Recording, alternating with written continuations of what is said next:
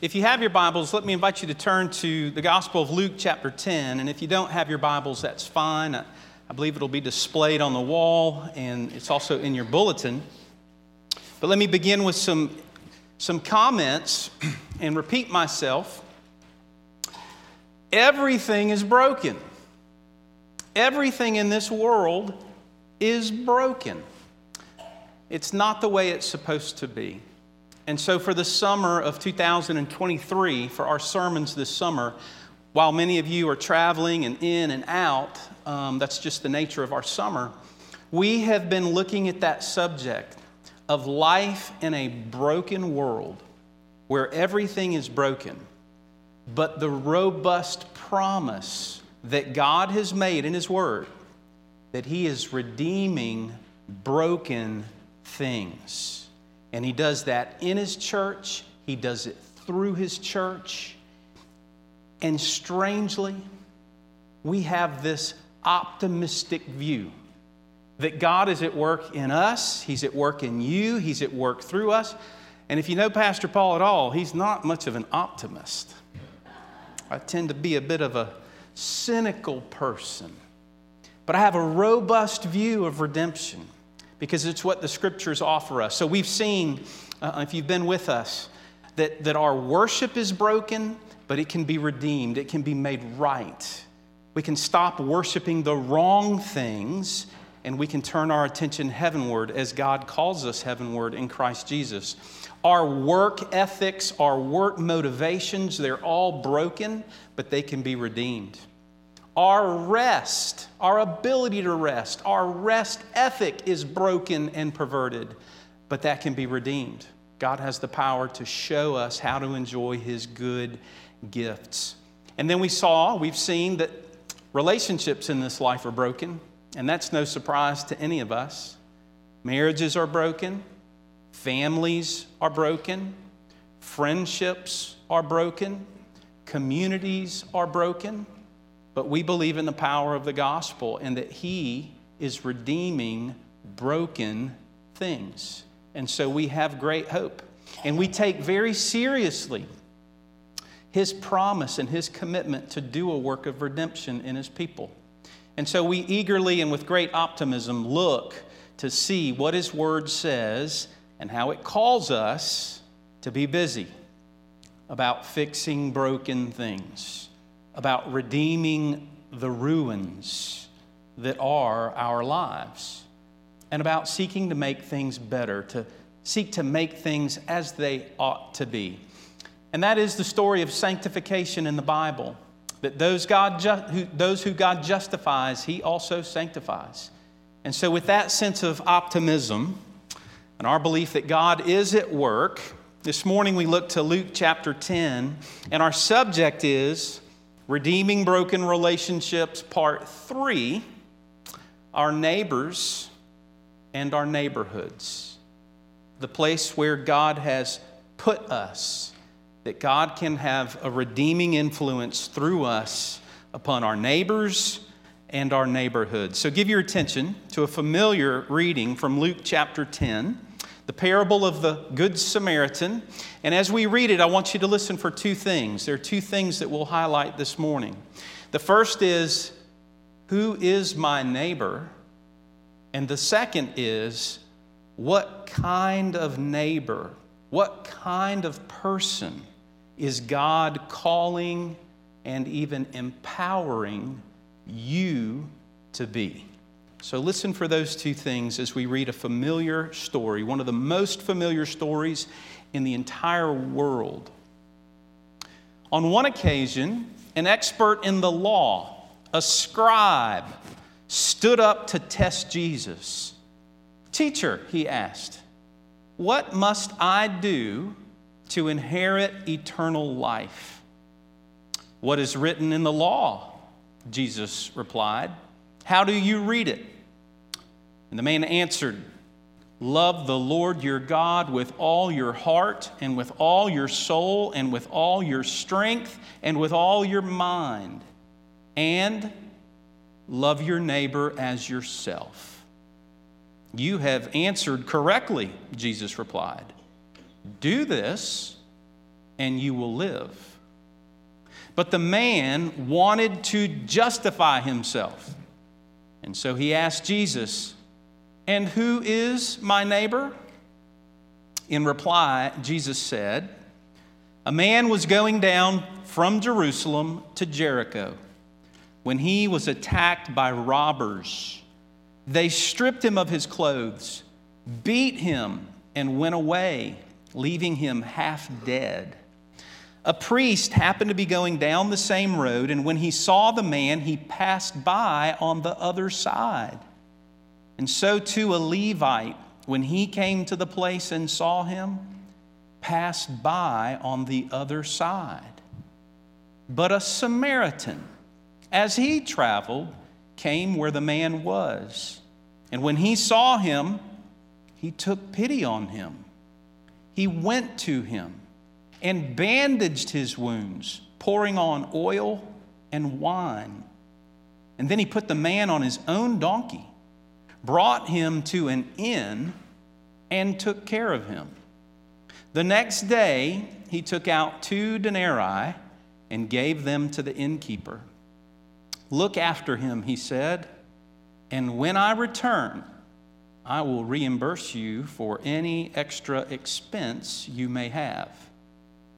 Which of these three do you think was a neighbor to the man who fell into the hands of robbers? The expert in the law replied, The one who had mercy on him. And Jesus told him, Go and do likewise. Let's pray that the Lord would bless our understanding of his holy word. Lord, would you teach us this morning a truth that can transform us? Would you show us Jesus, the one true great neighbor, and make us to be more like him? Learning to love others, even those not like us, especially when we would rather not. Do this, Lord, we ask and we pray in Jesus' name. Amen. So much to say this morning about neighbors and Israelites and Samaritans. And I begin with Robert Frost, the poet Robert Frost, who said this Good fences make good neighbors. You've heard that before. Good fences make good neighbors. Some of us like to be left alone. Some of us like our space some of us like our time and our schedules, and, and we're very controlling of those things. And those things rival often being a good neighbor. During COVID, during that COVID season, some of us experienced the rule of having six feet of distance. And some of us found that that wasn't quite enough. We might have preferred 10 or 12 feet of distance. So, this morning, as we talk about neighbors, it should bring to your attention and to mine a lot of shortcoming and a lot of fault, but there's a lot of good news in all of this that we're going to consider. But the Lord does take very seriously the call of His people to be good neighbors and to see the redemption of the kind of neighbors we are even if we like 10 feet of distance between others, even if we're control freaks with our schedule and we don't want to be interrupted by other people, there's a work of redemption to be done in all of us. So, three points this morning, uh, similar to this whole series where we look at creation, fall, and redemption. And the first is the obvious we were created for caring, relational, enjoyable, harmonious community with people. That's what we were created for, in the image of God. That should be the way things are. But, point number two, sin has corrupted all of us and now threatens the peace and harmony of all human relationships. Every human relationship is now threatened by sin. And it's perverted and things go wrong. Things are not the way they're supposed to be in any human relationship. You'll remember in Genesis chapter 11, the Lord came down and confused the language of his created people. And from that time on, we've had people spread throughout the earth, people of different language, the scripture says, and consequently of that, people of different cultures, people with different ways of life. And you know, it doesn't take much to have a difference with someone a change of culture, a change of language, and we will conflict because they don't do things like we do things around here. And so there began the tension with neighbors and neighborhoods, you could say, between tribes and people. So during COVID, when we were all forced to be indoors and people were home from work, a lot of bad things happened in communities. A lot of bad things happened for individuals. A lot of bad habits were exercised. And a lot of communities became strained in different ways. Well, near where I live, in a little community called Due West, that some of you are familiar with, and some of, you've seen, some of you saw this, it has since been taken down. But one neighbor in Due West on the Anderson Highway put up a big sign in his yard. And it said, and I'm not making this up, world's worst neighbor lives here. And it had a big red arrow that pointed to the house across the street. Now, I don't know who these people are, but I drive by there all the time.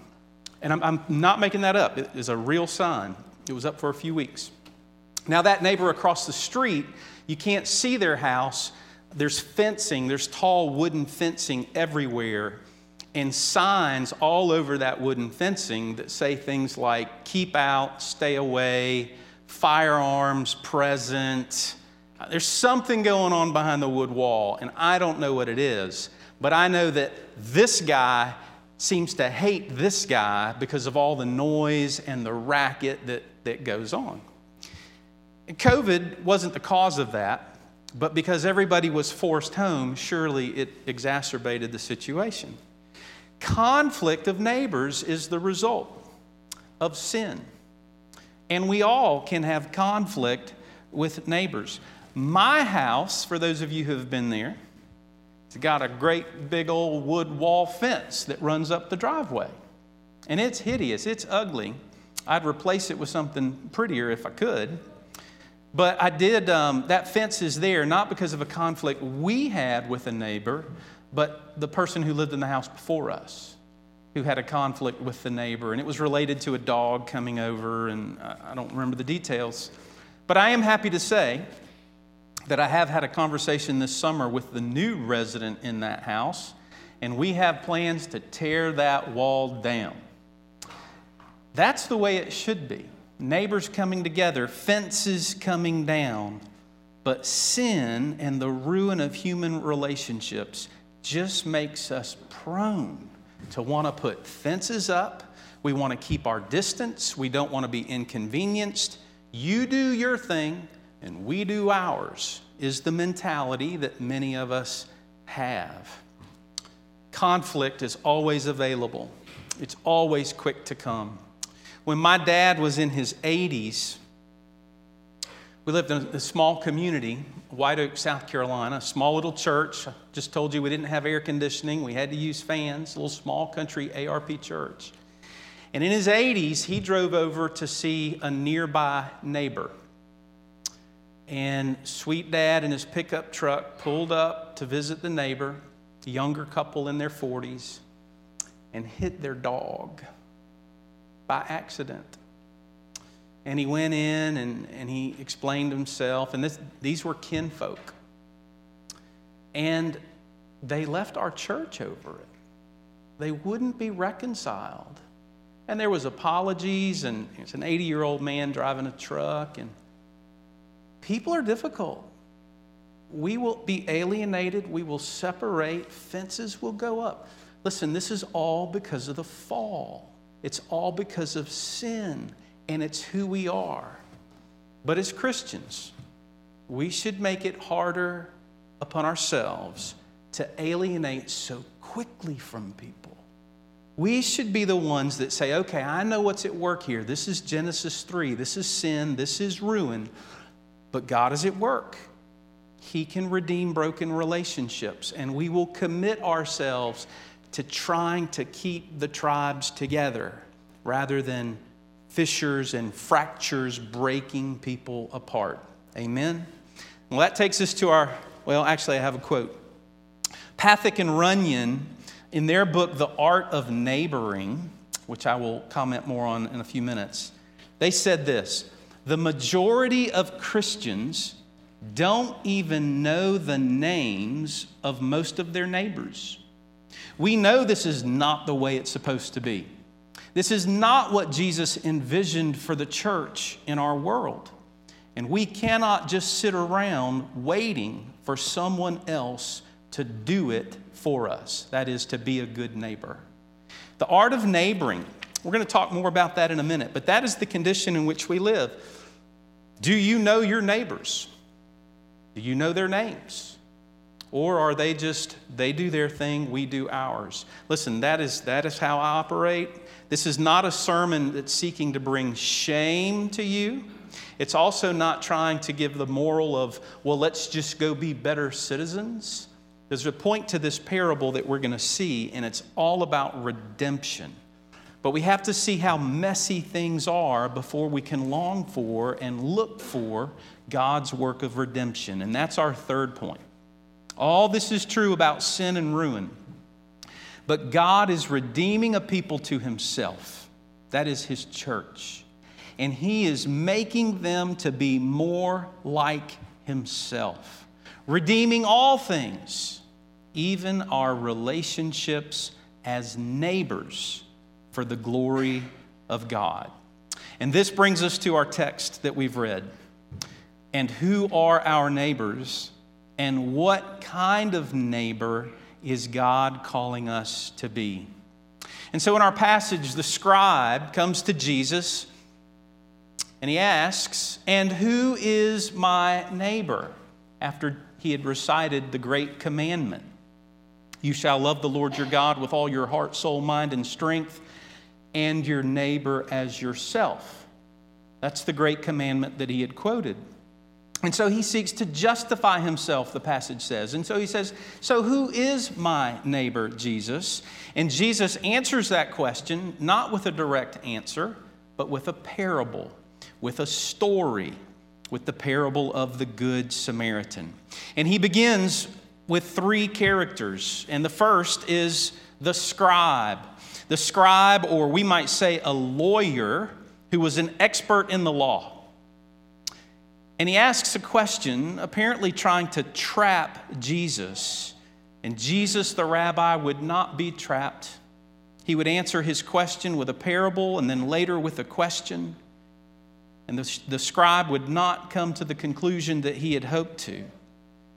Jesus knows the words of the law and that he must do them in order to live. But this scribe is intent on proving himself.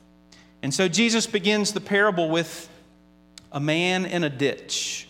In verses 29 to 30, a man who is stripped of his clothes, he's half dead, unconscious, and because he's stripped of his clothes, there is no clear identity marking about his race or about his class. And that's an important feature to the parable. This man has been robbed by bandits. He's been on what is a 17 mile road from Jerusalem down to Jericho. It was not uncommon for, for robbers and thieves to do this very kind of thing that Jesus has described. And the man is found beaten half to death. He's unconscious, he's in a terrible condition. And along comes, Jesus says, the priest, the upper echelon of an Israelite the one who was responsible for religious, sacrificial, ceremonial duties in worship. And he's coming from Jerusalem. Perhaps he has just tended to those kinds of duties. And the passage says he came within eyesight He sees the condition of the man in the ditch and he passes by. He's got somewhere to be, he's got something to do. Fill in the blank. Whatever it is, he has no mercy, he has no compassion. But he's a priest, and one would think he would be a man of mercy and compassion. But Jesus says no, he's a passerby. Maybe he's too busy to get involved. Maybe he doesn't want to go near what could be a dead body and defile himself and his functioning in the priesthood. The text doesn't answer any of that, but all of that is possible to a real life scenario and how a priest might think. But Jesus says he's guilty of passing by. And then there's a second person in the story that Jesus introduces. This too is a religious man, he is a Levite, he's the lower echelon but he's responsible to assist in duties of worship. He too came near to the situation. He saw the man in the ditch, but he too passed by on the other side of the road. Perhaps he too was busy. Perhaps he couldn't wait to get home and see his family. Maybe he needed to cut his grass. There was no opportunity in his mind to be slowed down and inconvenienced by this tragedy in the ditch. Two religious men responsible for, for worship, but they did not show compassion. They did not, did not have a heart to show mercy. Side note here, I think this is important. When Jesus does this and he makes two religious men who are responsible for worship heartless and not showers of mercy, it should bring to our minds, probably, that it is typically true that those who are meticulous about worship and detail can very easily be heartless people when it comes to people. And that should not be. That should not ever be true, but it does tend to be true. Those who are meticulous about the details of worship sometimes do not have heart or compassion for people. But the gospel we learn of in, of in Scripture shows us that it unites the head, the heart, and the hand of the one it converts. It makes us meticulous thinkers, but it gives us compassionate hearts and willingness to serve others. So the head, the heart, and the hand should always be changed by the beauty and the truth of the gospel. And then we come to a third character now. And the listener to the story would have assumed maybe it's going to be an Israelite, a typical layman in the community. But that is not what Jesus does. Jesus introduces the Samaritan. And what we have to understand is that Samaritans were despised by Jews. They were seen as heretics and half breeds. We learn of them in the Old Testament in 2 Kings 17. If you want to know the origin of the Samaritans, you can look there. But historically, there were even Jewish prayers, prayers by the Jewish people that asked God to not show mercy to Samaritans.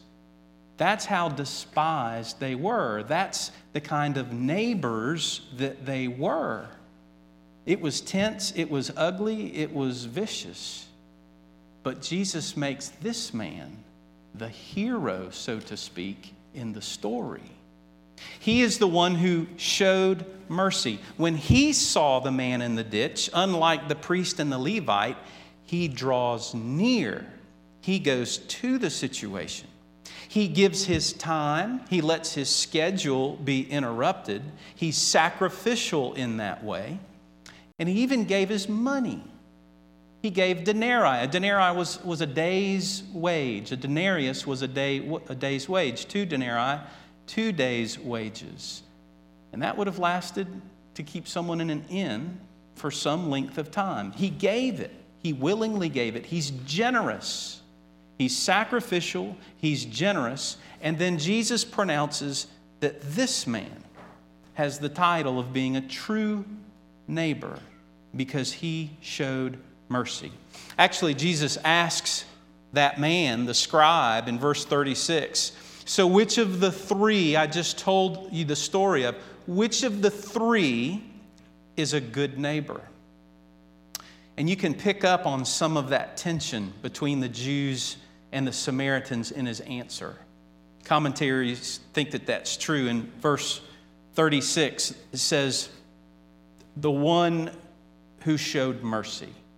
He wouldn't even say the word the Samaritan, he avoids saying it and just called him, well, the one who showed mercy. He likely was not at all happy with the conclusion of Jesus' parable.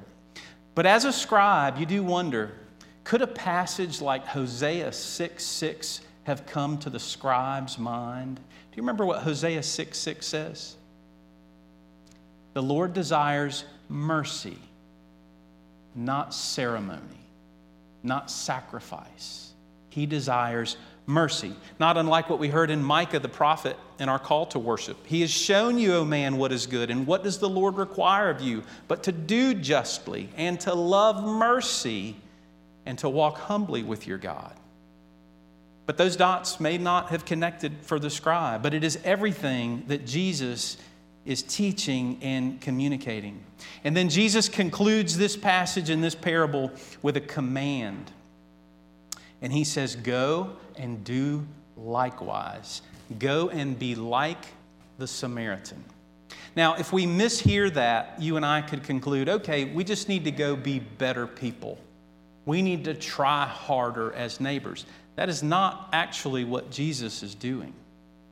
Jesus is exposing his heart that he does not love his fellow man. It's not in him to do or to be what God would ultimately require.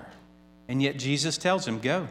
Go find out that you can't be this way. Go find out that you fall short of the glory of God. And yet Jesus commands his people to be good neighbors and to do justly to show mercy, and to live humbly. In Matthew chapter 5, that Sermon on the Mount, you remember that Jesus said, You are the salt of the earth, you're the light of the world. And so, as the church, we hear all these words. They swirl and they may seem to be in conflict, but they're telling the same story. You need to be a good neighbor in the image of God, but you're not going to be the perfect neighbor that God is calling you to be. And so we live in that tension, but we are called to be the salt of the earth, the light of the world, even as neighbors. Rosaria Butterfield, in her excellent little book, The Gospel Comes with a House Key, practicing radically ordinary hospitality in a post Christian world, she says this. See if this maybe ties it all together. She says, Our unbelieving neighbors need to hear and see and taste and feel authentic Christianity. Hospitality spreading from every Christian home that includes neighbors in prayer, food, friendship, childcare, dog walking, and all the daily matters upon which friendships are built. Through ordinary hospitality, we can build focus, deepen, and strengthen the family of God, pointing others to the Bible believing local church, and benefit earthly and spiritual good to everyone we know. That's what's at stake for being a good neighbor, for practicing hospitality, for making the effort to get to know the people that God has placed around you. It really matters. It really is important. God really does work that way. Now, in that book, The Art of Neighboring, that I referenced earlier, and I think we might have a picture of it, I'm not sure if it made it in. Yeah, there it is. Um, highly recommend this book for a couple of things. So, this week in reading portions of it, it's a simple little practice, and, and I'm going to pitch it to you as, as a possible strategy or an application for the redeeming of your neighborhood. But these pastors in Denver simply came up with a strategy to encourage their church to sit down and draw a chart. It looks like a, a tic tac toe graph or whatever you would call that. And put your house, your own house, in the middle of the graph. And then try to think of the neighbors and their houses that live around you. Or maybe they're all in a straight line, they don't have to be actually around you, within your reach. And they ask three questions Do you know the name of the people who live there? Do you know their last name? So you can think of this as, as you're asked this. Do you know your neighbors? What is their last name? Number two, do you know their first names? Maybe where they work and what they do. If you don't know number one, go to work on getting to know number one. If you know number one, go to work on number two. Find out more. And then number three, do you know anything about their life story? Where they came from, their larger family, what they're living through? They just very humbly said, just go get to know people.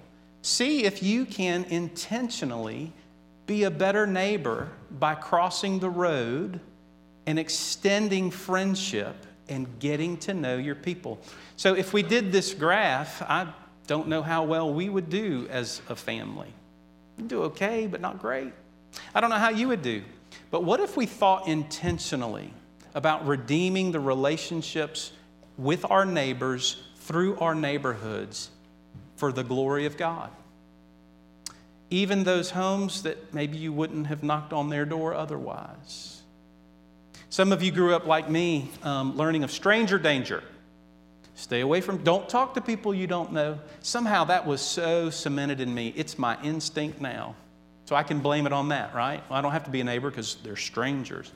No, we're adults, we're the church. And there are needs all around us, and God is calling us to know those needs, to address those needs. The great shame is to see those needs and pass by, uncaring, not showing mercy as God has shown mercy to us. Tim Keller on this subject was so strong. He says this We instinctively tend to limit for whom we exert ourselves. We'll do it for people like us and for people whom we like, but Jesus will have none of that.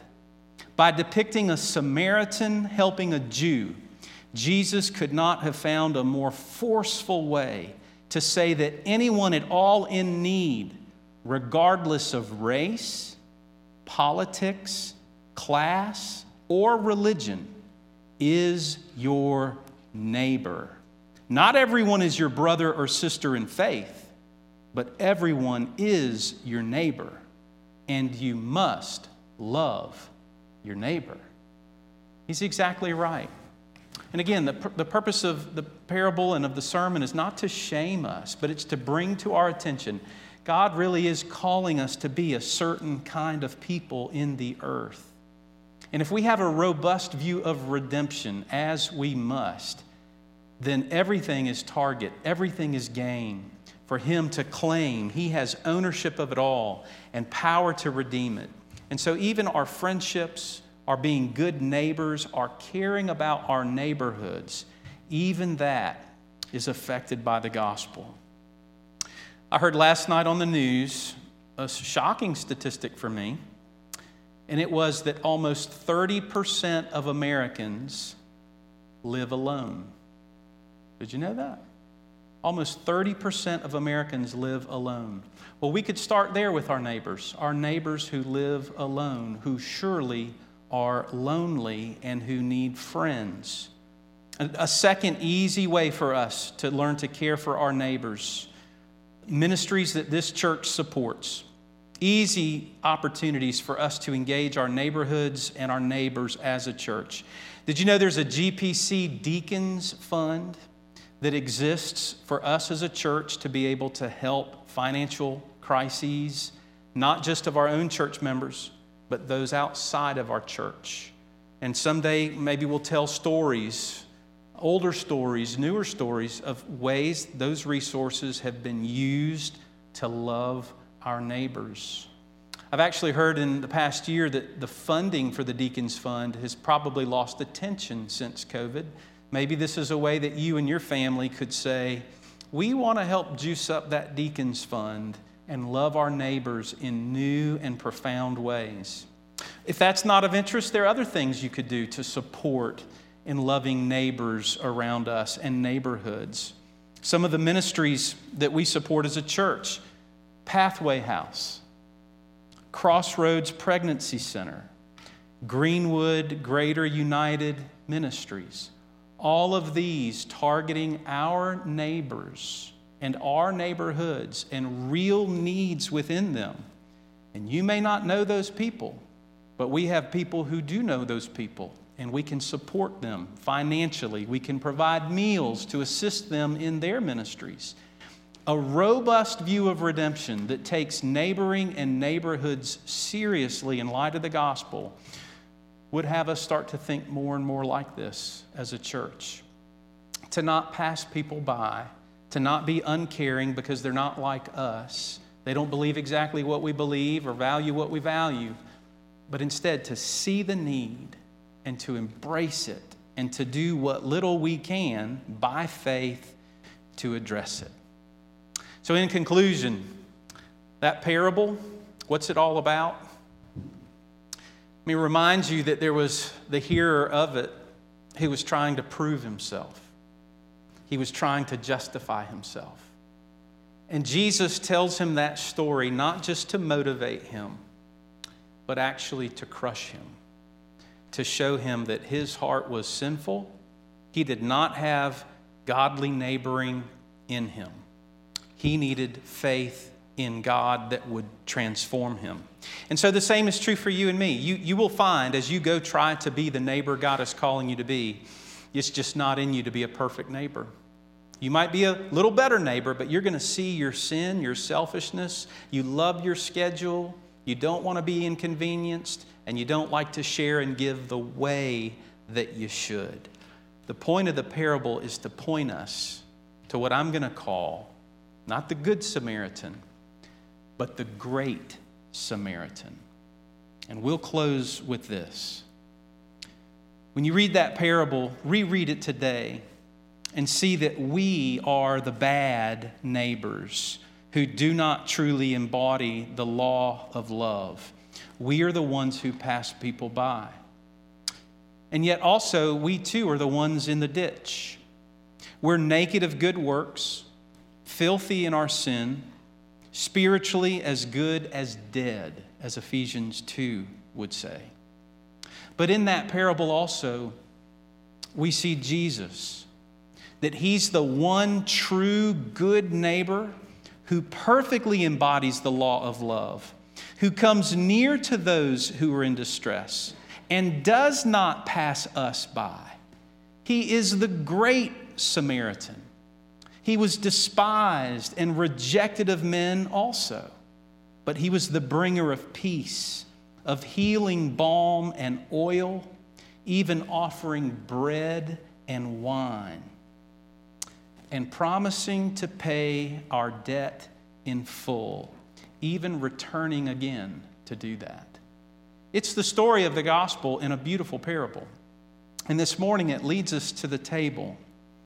It leads us to remember who we are as sinners, but who Jesus is as the ultimate neighbor who came to us in our distress, who rescued us, and now calls us to show mercy and compassion in the same way that has been shown to us.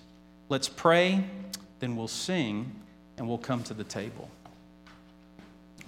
Lord, we thank you for the great mercy we have in Christ, how he has loved sinners who were dead and ruined and lost and brought life and hope and peace.